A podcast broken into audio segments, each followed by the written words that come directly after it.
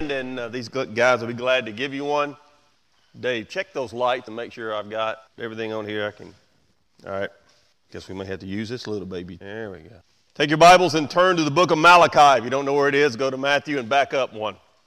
Most of you know that we have uh, home groups, small groups that meet on Sunday night in homes and uh, uh, sometimes across the street in our rental space. We've also got one that meets on Wednesday nights. David, who's back there right now and does a sermon every week, David leads that, David Hare, and they meet here in our building on Wednesday night. So if you can't make Sunday night and you'd like to be in a small group and they're doing some apologetic stuff, it's really good. David and I have talked about it a lot. And so it'd be, even if you're in one Sunday night and you'd like to be involved in one uh, learning stuff about apologetics, defending faith, I think you really enjoy it. It's Wednesday night here in our building. Start at 6, 6.30. 6.30. So Wednesday nights right here, David and Laurie and some other folks. So I think you would get a lot out of it. If, and again, I've had some people say I can't be there on Sunday night. But during the week, it's uh, be a, a good time to get together as believers. Wednesday night, 6.30. All right, everybody found Malachi? We began last week, to look at your handout. we began this series on the book of Malachi. We're going to be looking at over the next few weeks. And it's an interesting book for a lot of reasons. And God led it led me to Malachi for some personal reasons and some devotion stuff. And as I was finishing up the series we were doing on being free and what that really meant. And I was studying Malachi on a personal level. I just really felt like this was something God wanted me to share with you. If you'll notice, the title of the series is God's Messenger. That's what the name Malachi means in Hebrew. It means messenger of God. And it's a fascinating book for a lot of reasons. We talked about some of this last week, and we're not going to go back over all of that. But just a couple of things. One, it's the last message that we have from God for 400 years. There's the silent years between Malachi and the time of John the Baptist is about 400 years. And so the world did not have a prophet of God, did not have an oracle and a voice, a message from God 400 years. If you think about it, 400 years is a long time. We think about it, even our nation, we're not even close to being 400 years old. And so 400 years is a long period of time not to hear from God. And so what Malachi has to say is significant for a lot of reasons, but one of them is that it's the last message God has for us prior to John the Baptist coming on the scene. And what's interesting is that in Malachi, we're going to get into this in a few weeks, but you'll notice Jesus said, This is he, talking about John the Baptist. This is he of whom it is written, Behold, I send my messenger before your face, who will prepare your way before you. That Jesus is quoting Malachi. So Jesus is saying Malachi was telling you about John the Baptist. And John the Baptist comes on the scene with two basic messages, which are in reality the same. But John the Baptist comes on the scene and he's baptizing at the Jordan River. And his message is what? Anybody remember? Repent, for the kingdom of heaven is at hand. Then he sees Jesus, and what does he say? Behold, the Lamb of God who takes away the sin of the world. You repent so you can be born again and you can have your sin debt paid by the Lamb of God. So John the Baptist comes on the scene after 400 years and says, You know, as Jews, this whole everything we've learned about the Lamb of God and, and Exodus and the Mosaic covenant and the Abrahamic covenant and all that we've been taught from generation to generation to generation I'm here to tell you that this man you see coming, Jesus of Nazareth, coming to me to be baptized, he's the answer. He's the fulfillment of every bit of that. When the death angel came under Pharaoh of Egypt and he passed over the houses with the blood on them, the Lamb of God was celebrated. Going forward, we still, as Jews, celebrate Passover. And then Paul writes in Corinthians, Jesus is our Passover. So John the Baptist was saying, This is he of whom we've waited. This is the Messiah. I love that song, Jesus Messiah, because what you're seeing in the Old Testament is God preparing history and the world for the coming Messiah. What you see in the New Testament is that He comes, and He has come. And the beauty for us as we apply the Word of God is that God now says to us, it's your time. It's the church age. The New Testament calls it the last days. Is that God has sent His Son Hebrews chapter 1 says, He's spoken to us in the past by the prophets. Now, in these last days, He has spoken to us in His Son. And the last days began at the first advent we read about in the gospel. The last days will end at the second advent when Jesus comes back. We read about in Revelation and Jude and, and other places that he is coming back. And he's coming back as the judge. He came as the lamb, the Passover lamb. He's coming back as the lion of the tribe of Judah. And the beautiful part for us is that we're right in the middle of the church age, also known as last days. And we don't know when those will end, but we do know that God has given us the incredible privilege and responsibility to say to the world, Jesus is the Lamb. Behold the Lamb of God who takes away the sin of the world. He came, He died, He rose again, He ascended to the Father. He ever lives to make intercession for us, and He is coming back. I love John chapter 14. The last night Jesus is on earth. And he gets his, gathers his disciples together in that incredible upper room discourse, which begins in John 13 with these words Let not your heart be troubled. Why did he say that? Because their hearts are troubled. They did not want him to go away. They wanted him to stay, overthrow the Romans, set up the messianic kingdom, and let's rock and roll. And Jesus kept saying, No, no, my kingdom is not of this world. My kingdom is a heavenly one. My kingdom is from heaven. It's not of this earth. They didn't get it. This was Peter, James, John, the ones who were closest to him. They didn't get it. So Jesus says, Let not your heart be troubled. You believe in God, believe also in me. Incredible promise. I go to prepare a place for you. And if I go and prepare a place for you, I will come again. And where I am, there you may be also. So the great hope of the church and that hope means what we confidently expect to happen. We know, persuaded, Paul writes, totally convinced that Jesus is who he said he was, God, that he is coming back, that we will be with him forever.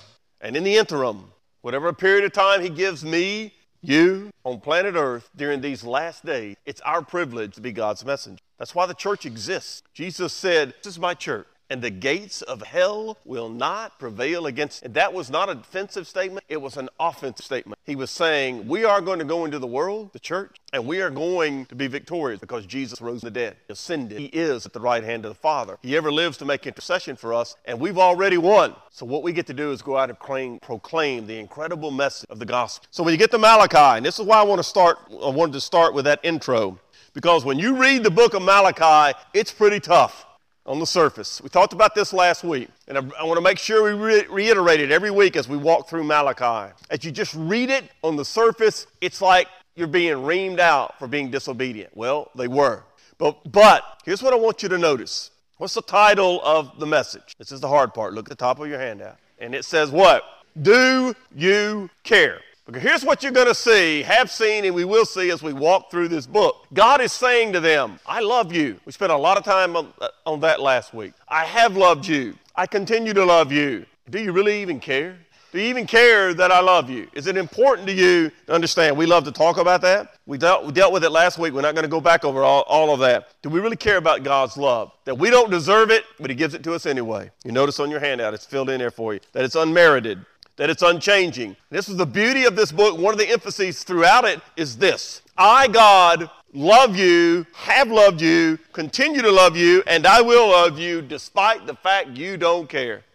Despite the fact you don't care, you don't respond. I love you anyway. For God so loved the world that He gave. He gave. God is love. He loves us in the midst of our rebellion. He said, Do you care? Is it important? That's why I'm saying it sounds, it sounds so harsh. But one of the things you're going to see is that this God is sharing with them his heart as a jilted lover. He said, I've loved you. I've done everything you could ever ask for. And you've divorced me. You've run off to other pagan gods. Why? When I've done so much, it's kind of like Mary and I've been married 40 years. I turn to her and say, Why? I've been so good to you. I was talking to somebody this well, I think it may have been yesterday, I can't remember, but I was talking to somebody about being married for a long period of time. Well, it did come up yesterday. We had a special birthday party for Fern Hunter, who I'm going to ask to come here. No, she'll kill me. So it, she had a special birthday party for her yesterday. And I was talking to a lady. I was sitting at the table, and you know how it always comes up. And Emily Holly, Swedish, she introduces me. So this is the pastor of our church. And so you know they want to talk about church things. And so and we're talking about Mary and I being 40 years, and the lady at the table goes, Ah, that's nothing. I've been married to him 67 years. And I said, wow, 67 years. When Mary's uh, uh, dad passed away, they've been married how long? 78 years? 75? I think it was 78, wasn't it? 78 years. Now, when Mary and I be married 78 years, probably not. She'll dump me somewhere along the way. But if, what happens is, in a relationship like that, you learn how special it is that when I was 16 years old, just a born, just brand new Christian, God brought into my life the one person I desperately needed for the rest of my time on earth straight. And we got married three years later. 40 years. She, ran, oh, Randy, don't, don't wear that. I was ironing a shirt yesterday to wear to the birthday party. I'm iron, I love to iron. That got part of the conversation yesterday. These ladies couldn't believe I love to iron. So I'm, I'm ironing my shirt, and Mary walks over. Here's what she says You're not wearing that, are you? I said, Yeah, I'm wearing it. What about it? She goes, You're wearing that to preach tomorrow? And I said, No, no, I'm wearing this to Fern's birthday party. She said, Oh, it's all right. So Fern, she didn't, she didn't, it wasn't good enough for church, but it's good enough for you. I don't know what that means.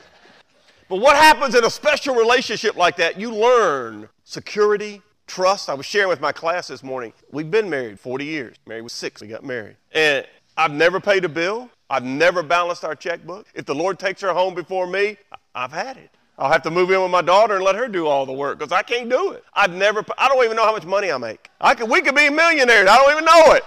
You know she's hiding money. Look at her. It's, it's security. It's trust. It's knowing what that person is thinking before they say it, right?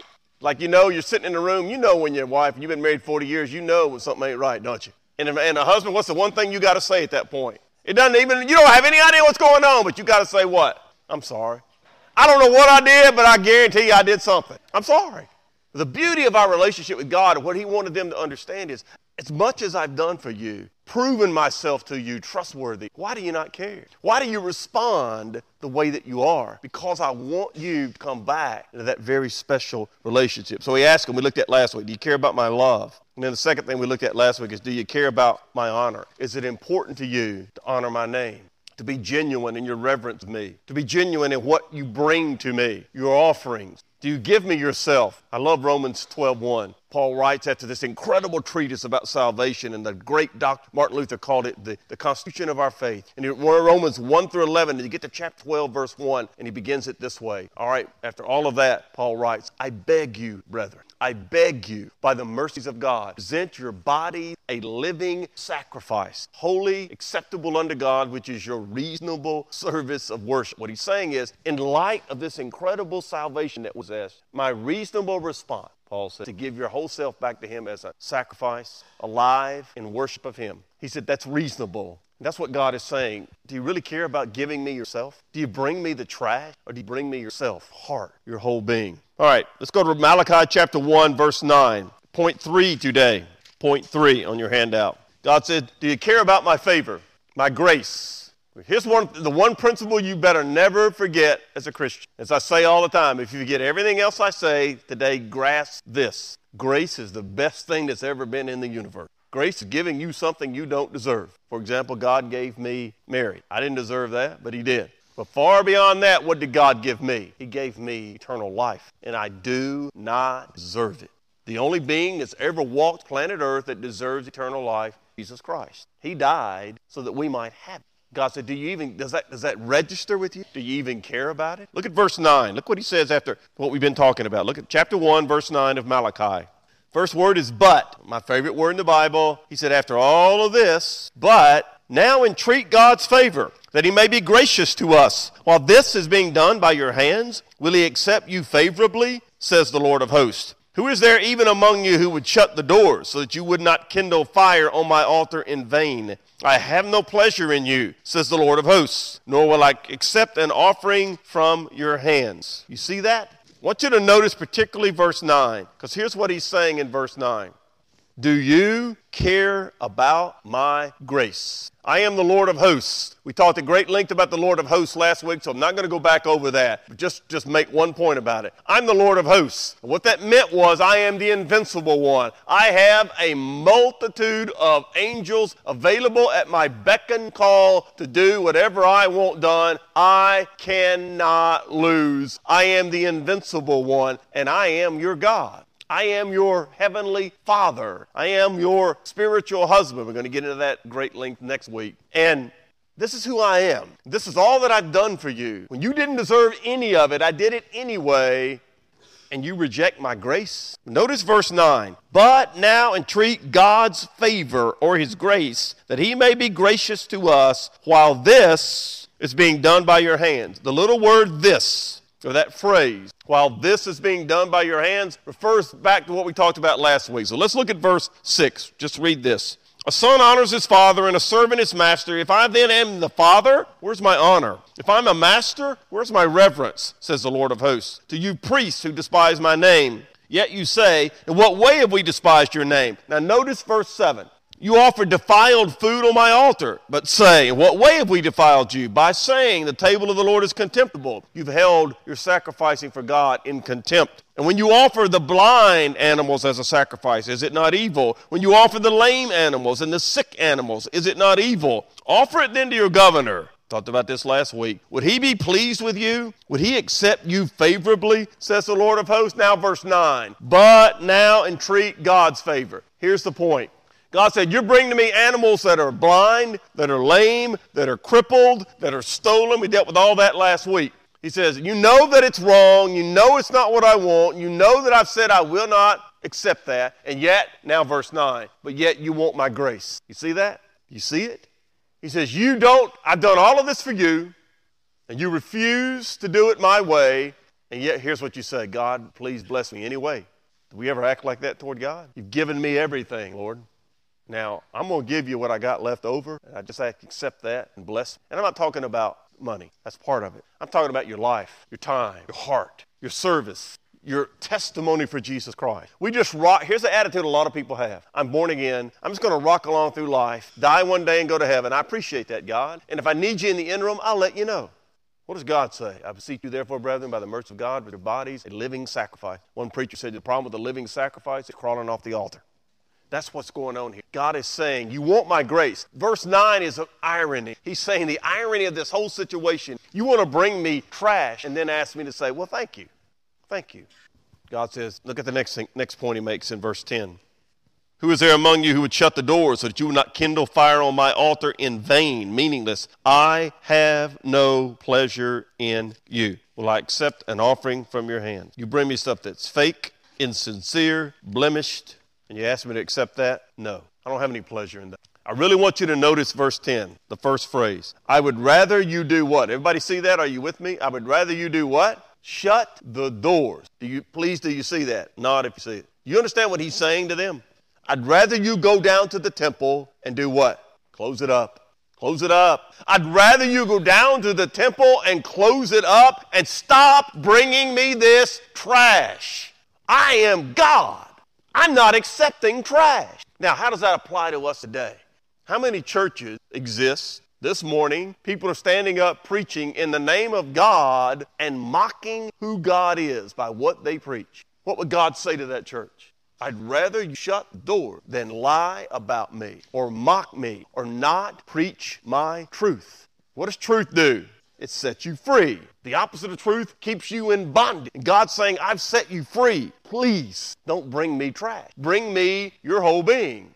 Isaiah chapter 1, God through the prophet Isaiah says these words to his children When you come to appear before me, who has required this from your hand to trample my courts? Bring no more futile sacrifices. Incense is an abomination to me. The new moons, the Sabbaths, the calling of assemblies. I cannot endure iniquity and the sacred meeting. Here's what he's saying to them All the things that I have established for you to do to come before me to worship me. What's happened is you're mocking those, and I'd rather you not do it anymore. Don't bring me the incense that I told you to burn if you're not going to be sincere. Don't come celebrate new moons. Don't celebrate the Sabbath. Don't come before me in the altar at the temple. Don't do all the things I told you to do if you're not going to do them sincerely. How would that apply to the church today? God says, I want you to be real. What's our acronym for the year? Be real. Be real. No game. Be honest. Be sincere. Not fake. No crack. No hypocrisy. Be real. Don't come to me and pretend to be one thing and then be something else in front of other. Be real. Be genuine. You're born again. You're a child of God. Then live like it. You're not perfect. God never expects you to be perfect, but He expects you to be real.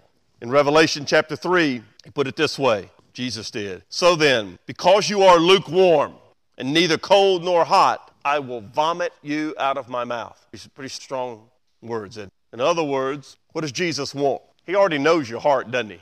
He wants you to be hot toward him. Cold, he understands. Cold is, I don't want anything to do with you, God. Lukewarm is playing a game. He says, I don't want that. I'd rather you be, I want you hot. I'd rather you be cold. Be honest. If you're not, if you're not interested in me, then be honest. Be real. Because if you drink lukewarm water, what's your first response? Disgusting. You spit it out. Exactly what Jesus. I don't want lukewarm. Because God said, Are you not concerned about my favor? I extend a hand of grace to you, and your response is, Thank you, and if I need you, I'll let you know. You see, God saved me in 1970. Why? So I could be cool rest of my time on the planet? I know that I am, but that's just the way it is. It's a curse. Why did he save me in 1970? Because he had something for me to do, right? Until he takes me home. I don't know when that will be. Could be today. Could be tomorrow. It could be 20 years from now. Some point I'm going to die and go home. But in the interim, from 1970, April 19th, 1970 to this point in time, he saved me to do what? Go into all the world and make disciples. Go into all the world. He's given me a position of leadership in a church, and I we're going to talk about that next week, how he gets on leaders. That's how I got into this. Very person, he says, leaders in this book, how serious he is about it. But he's also saved me. I sold greeting cards for seven. I'm and, I, and I'm a human being. I'm not just a pastor. I'm a human being. I'm a husband. I'm a father. I'm a grandfather. I'm a friend. But in every relationship and in every place I find myself, God says your mindset needs to be disciple people, disciple, share your faith, live your faith, be real. Don't be lukewarm, be honest, be who you are. Next point, number four, verse 11. He said, Do you care about my name? Do you care about my name? Notice the context from verse 10. He says, I take no pleasure in what you're doing. You're fake and you're just going through the motions, and I'm not pleased with that. Now, verse 11.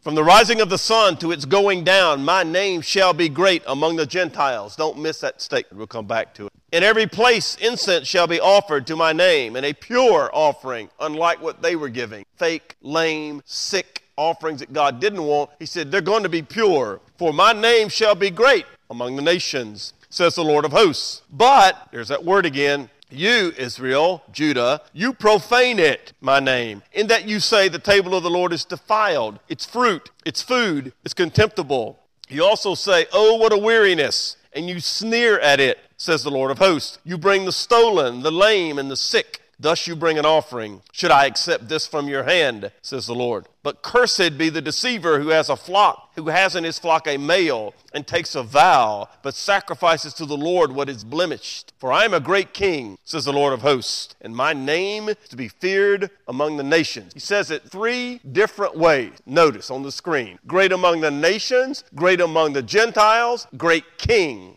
He's writing to Jews, and he's saying to them, I called you out. The book begins by God saying, I called you, Jacob. I did not call Esau. I called Jacob and Jacob's descendants, the, now the Jews. I called you and I've loved you to go into the world and make my name great, and you have profaned it. How many of you have ever shared your faith with someone you're witnessing, you're talking about your Lord, you're trying to share about who Jesus is, and the response of the person you're talking to is, Well, I know so and so, they're a Christian and blank.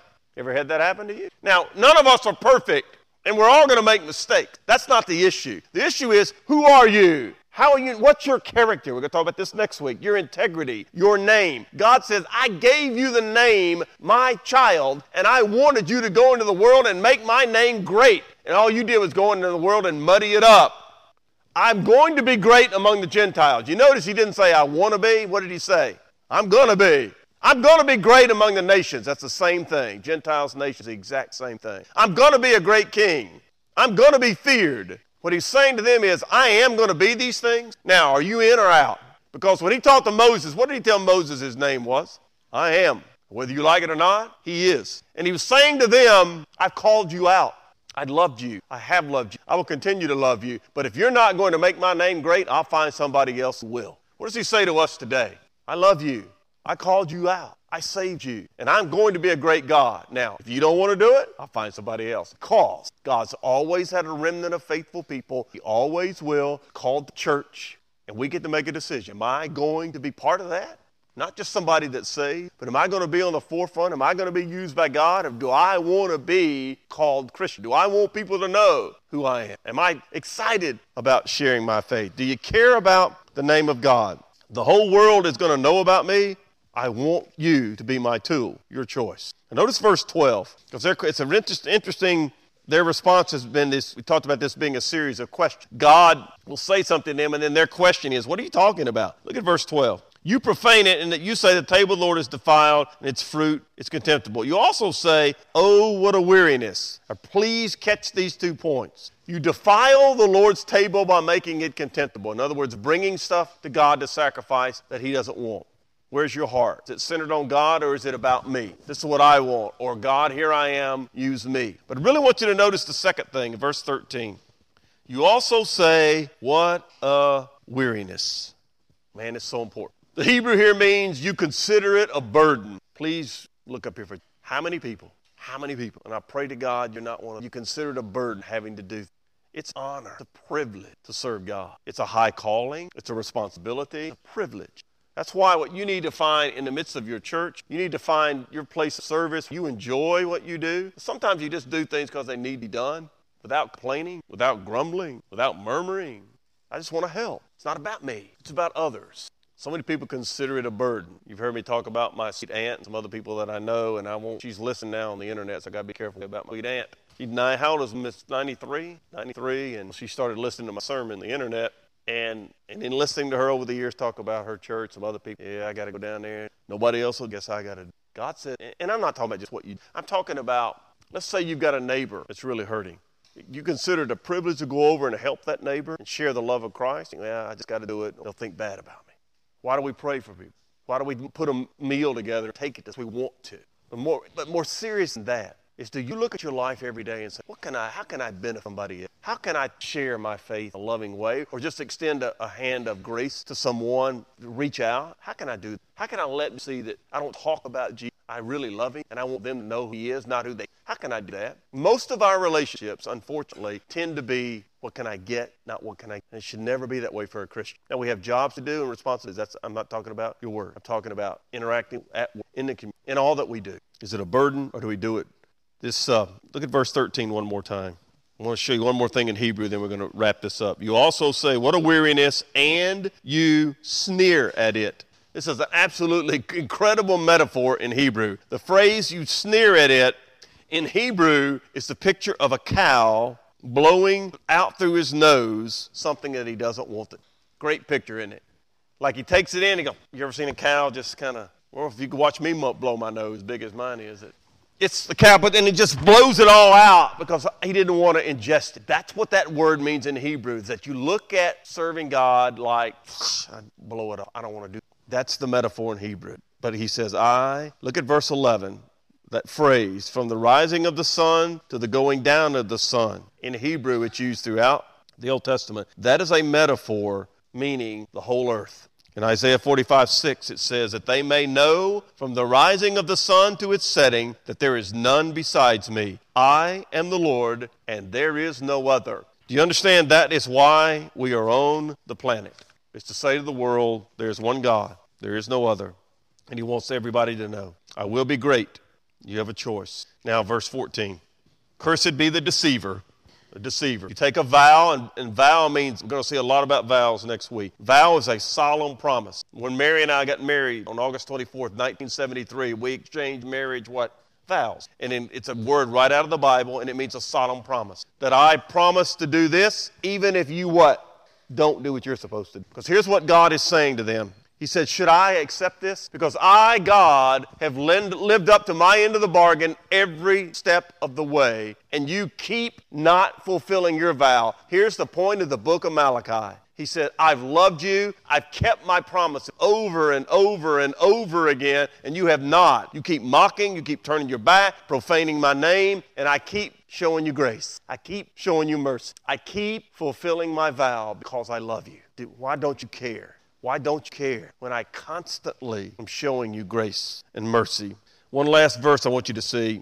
I'll just read it to you. It's from Psalm 50. Psalm 50. You will, this will be familiar to you.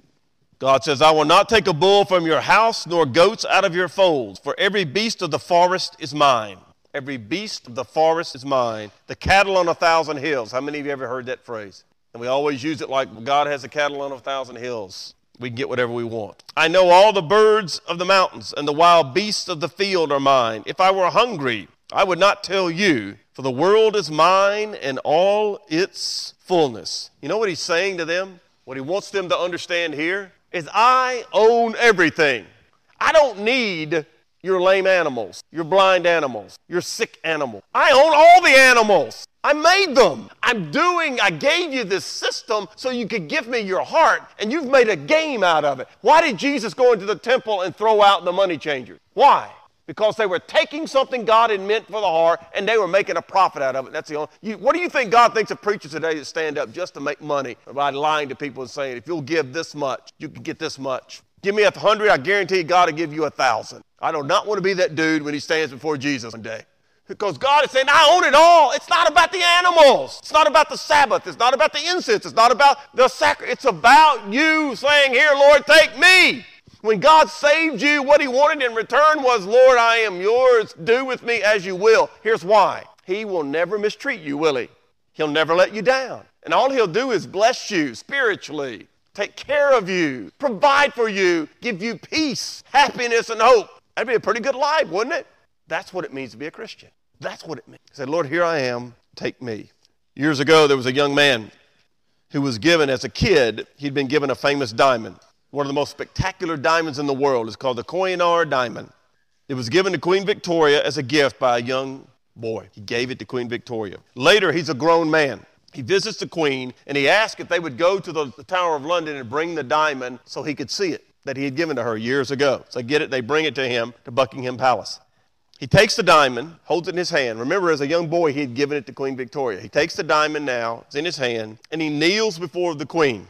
And he says this Your Majesty, I gave this jewel when I was a child, too young to know what I was doing. I want to give it to you again in the fullness of my strength, with all my heart and affection and gratitude, now and forever, fully realizing all that I do. At some point in your life, Jesus saved you.